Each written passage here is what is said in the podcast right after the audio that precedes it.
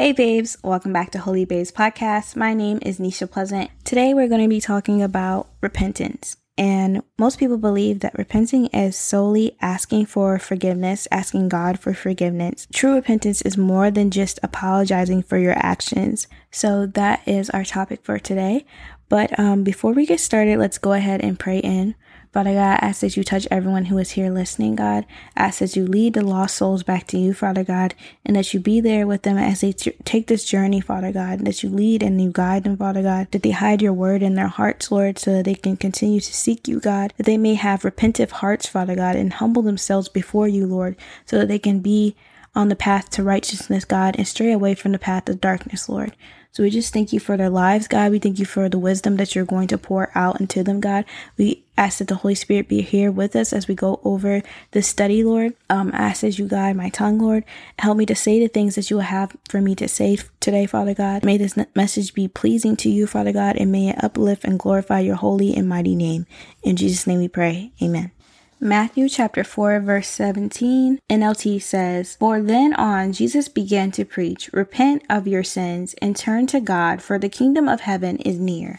Now the Greek word for repent is metanoeo, and the Strong's number is G3340, and it means to think differently or afterwards, reconsider morally. So the thing that I want to point out is that it means to think differently. And this is according to the Strong's Concordance.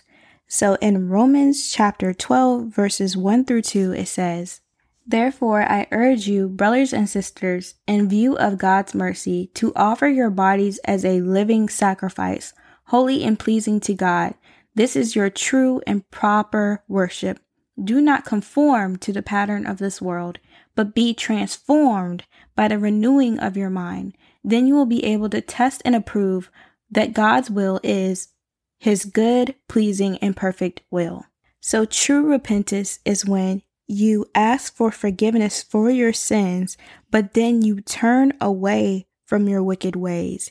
You begin to renew your mind. You go and you begin to improve and be better every single day. You renew your mind by living according to what the Word of God says and by reading the Word of God and allowing God to uh, renew your mind and for the Holy Spirit to do a work within you. But you have to be willing and you have to have a repentive heart. And that is another thing that we're going to be talking about today is having a repentive heart.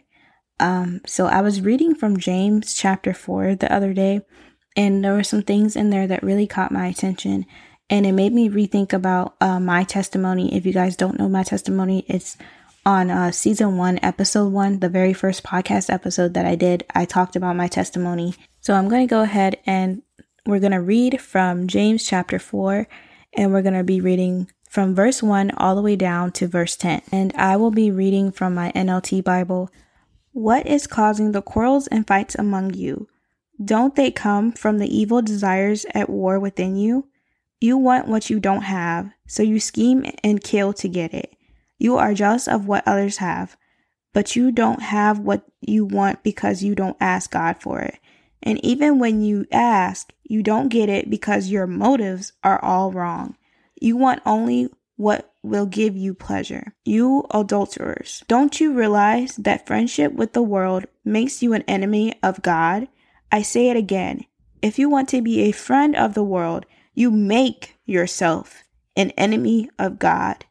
Do you think the scriptures have no meaning? They say that God is passionate, that the spirit he has placed within us should be faithful to him. He gives grace generously, as the scripture says. God opposes the proud, but he gives grace to the humble. So humble yourselves before God. Resist the devil, and he will flee from you. Come close to God, and God will come close to you. Wash your hands, you sinners. Purify your hearts, for your loyalty is divided between God and the world. Let there be f- tears for what you have done. Let there be sorrow and deep grief. Let there be sadness instead of laughter and gloom instead of joy. Humble yourselves before the Lord, and he will lift you up in honor. So, as I said earlier, this reminded me of my testimony because, like I always say, God found me when I was a mess. And he left the 99 for the one, and I was the one that day. And there's so many other people who have also been the one who God has saved. And for me, I had hit rock bottom and I felt like there was no way out. I felt like I was in just this deep hole and there was no way out. And I just felt depressed. I just felt so anxious and lost. And so many things were just going wrong in my life all at once.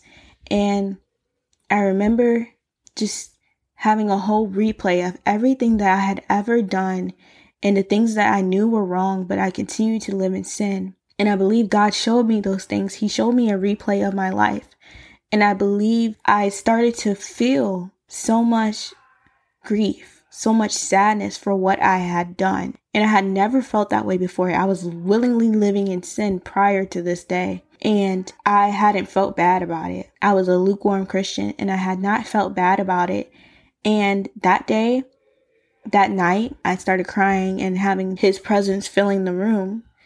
And in that moment, and I always get teary eyed talking about this, so I apologize y'all for how my voice sounds. But um so when he when his presence filled the room, I just remember realizing that I had not really been sorry for the things that I had done in the past. That I had never really truly repented to God.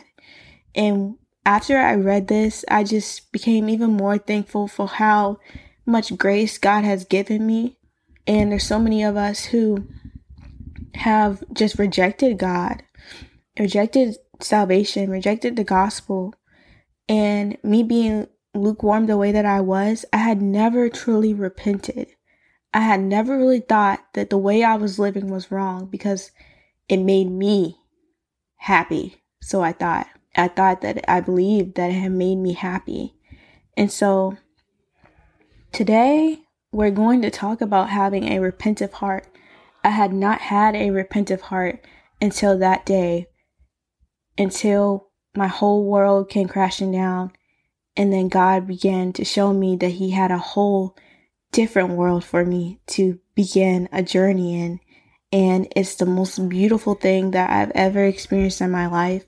And I want nothing more than to share it with other people and hopefully, prayerfully, they seek Him and He shows them what He truly has for them. That God, you allow God to show you what He truly has for you, and that you truly repent and turn away from your wicked ways because, as the word says, the kingdom of God is at hand. Jesus is on his way, and he is not coming from for people who show him fake love, and he's not coming for those who pretend to be sorry. He's truly coming for those who have a repentant heart and who truly want to turn away from their wicked ways. Lukewarm Christians, this is a warning to you. You have to repent and you have to stop trying to shake hands with the enemy and the world and Jesus at the same time.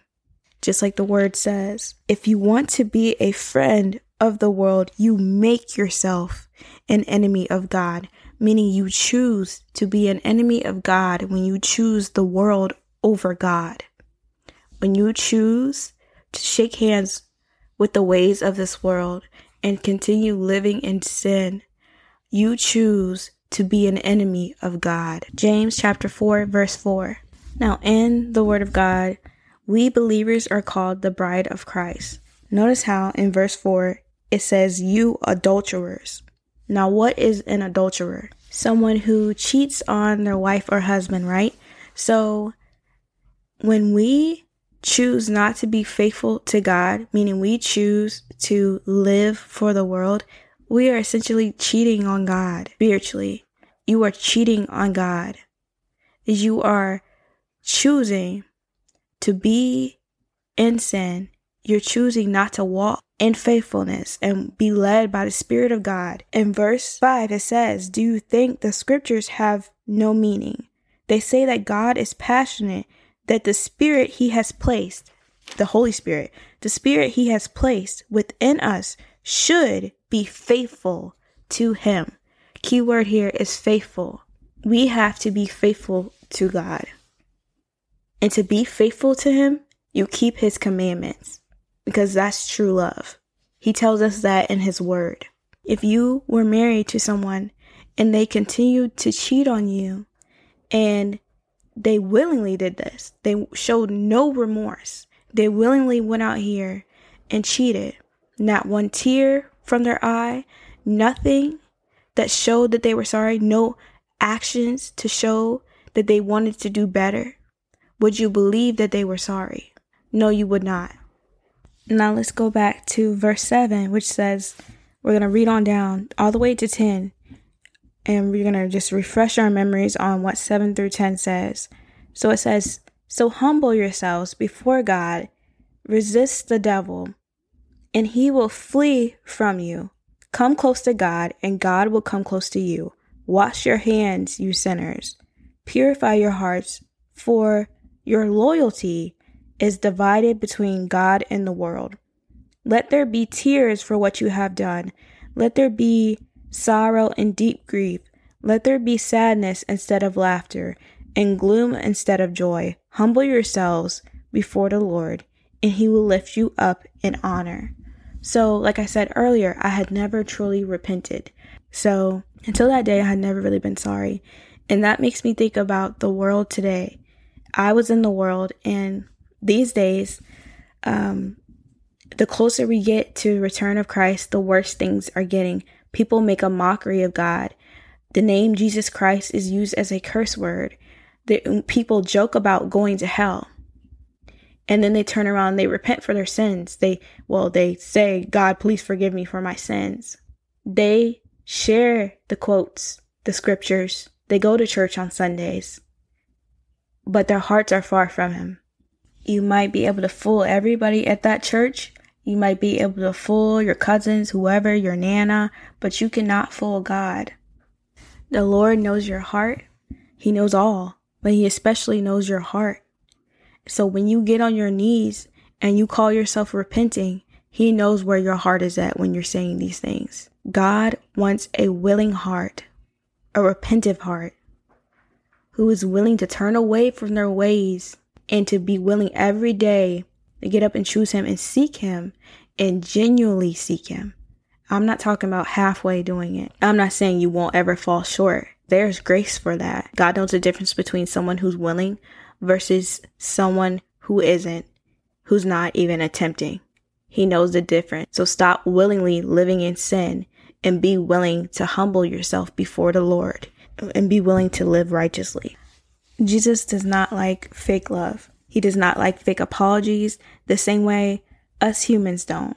So when someone you love apologizes after wronging you and you you would expect for them to do better, right? You would expect for them to put action behind that apology, right? You would expect for them to do better because when you have a relationship with someone or you want to grow that relationship with someone, you will make sure that you continue to pour into that relationship and give that relationship your all. Love is humbling yourself before God and choosing to follow Him and His Word. Let's read John 14, verse 15. John 14, verse 15. If you love me, obey my commandment. And let's read Revelation 3:16 as a reminder about being lukewarm. And it says, "But since you are like lukewarm water, neither hot nor cold, I will spit you out of my mouth. Something else I wanted to read is Matthew chapter 7, verses 21 through 23, which says, Not everyone who calls out to me, Lord, Lord, will enter the kingdom of heaven. Only those who actually do the will of my Father in heaven will enter. On judgment day, many will say to me, Lord, Lord, we prophesied in your name, and cast out demons in your name, and performed many miracles in your name. But I will reply, I never knew you. Get away from me, you who break God's laws. So, I just want to point out a few things. Notice how in verse 1 he says, Only those who actually do the will of my Father in heaven will enter. And in verse 23, it says, But I will reply, I never knew you. Get away from me, you who break God's laws. Now, when I used to read this verse, because it says, I never knew you, I'd be confused because there's a verse in the Bible that says, so the verse I'm talking about is uh, Jeremiah chapter 1 verse 5. And it says, Before I formed you in the womb, I knew you. Before you were born, I set you apart. I appointed you as a prophet to the nations. So the reason this used to confuse me is because it says, I never knew you. So that used to confuse me because I'd be like, how does, how would God not know someone? And the reason I believe it says this, God says this, is because um, just as somebody who literally is the parent of a child, they know that child. But if that child decides to disown that parent and decides that they do not want to be, you know, raised by that parent or live living with that parent, then that means that they don't have they won't have a real relationship with that parent. So it's the same thing. Of course, God knows you because he created you. But he won't have a genuine relationship. He wants a relationship with you. That's what it is. And that is why he will say, I don't know you. Because he says to love him is to keep his commandments. But if you refuse to keep his commandments, keep God's law, and do the will of the Father, then you will not know him. You have to love him to form a relationship with him. You don't get to pick your version of love. You you say that your version of loving him is showing up to church. That's not love. You think that your version of loving him is sharing Bible scriptures every now and then. That is not love. And when you choose sin over God, you are hurting him. It is not pleasing for him to see you in wickedness. It hurts him to see you because he's given you the Holy Spirit for you to fight back for you not to give into this world, for you not to give into the, the schemes of the enemy, the plans of the enemy. Just as a parent who has raised their child to do right and you watch them stray away from the ways that you have raised them in and choose to do wrong willingly. Not because they don't know better, not because you didn't install those things into them, but because they choose to live that way. Not because you didn't give them the tools, because God has given us the Holy Spirit. I want to remind you guys of how God felt back in Genesis when people were living in wickedness in Genesis um, chapter 6, verse 6. It says, So the Lord was sorry he had ever made them, and he put them on the earth. It broke his heart. So now God loves each and every one of us. But if you are standing one foot in the world and one foot out, there will be a day where God is going to call you out and he's going to judge you for it. You cannot have one foot in the world and one foot out. Not being all the way for Christ means that you are against him, that you are not with him at all. Because he doesn't see it as you half in and half out. And you cannot serve two masters. You have to pick a side. And if you don't pick him, that is your choice. He will not make anybody choose him. But understand what path you are on a path of death and destruction. And understand what you're choosing for your eternity to be when you do not choose Him. Because every day that you have breath in your lungs is Jesus giving you another opportunity to choose Him, another opportunity to truly repent of your sins and to truly seek Him and come to Him and have a relationship with Him. So I will leave you guys off with this. Jesus does not love fake love. He loves you, but he does not love fake love. I'm going to go ahead and pray us out. We thank you for this amazing message that you have given us, Lord. I ask that you touch the hearts of those listening, God. May they humble themselves before you, Lord, so they can be able to fully accept you into their hearts, God. May they seek you like never before, Lord. Draw them in, God. Knock on the door to their heart, Father, and may they hear you knock and seek you, God. Your word says that if they draw near to you, God, that you will draw near to them, Lord. Work on their hearts, Father God. Soften their hearts so they can receive you, God, so that they will want to know what it is to have a relationship with you, God, and know who you are, Lord. Keep them away as they continue to deny themselves, God, and pick up their cross, Lord. I pray for their strength, God. I pray for their strength to leave their old ways, Lord. I ask that you just continue to do a work within them, Father God, that the Holy Spirit just takes over, Lord, and it changes their minds, God, and their spirits, God, that you create a new spirit within within them, God, and that you renew their minds and cleanse their hearts, Father God. I ask that you just continue to show them what it truly means to be believers, God. If there's anything that is not like you that is that they are doing in their lives, God, I ask that you show them, God, that you show them the things that you want uh, removed that is not things that may be hurting them spiritually, Father God, that they are blinded by at this very moment, Father God. We ask that you help them to just continue to cut away the things that are not like you, God, and anything that is causing division, Father God, that's causing them to not be able to see or see clearly, Father God. I ask that you remove those things, God, so that they can see you for who you truly are, God, and see what it is that you are trying to do in their lives, Father God. We also ask that you bless their friends and their family members, God. Just continue to protect them as well, God, and that you introduce yourself to the lost, God. That your spirit fills them and that it fills the room, Father God. That they can feel you tugging on their hearts, God, and calling them back home, Father God. So I just thank you for your grace and your love and your mercy, God. We just thank you for allowing us to have this day to be able to read your word and to be able to repent of our sins and come to you wholeheartedly, Father God. We thank you for the opportunity to have a new day and be able to praise your name.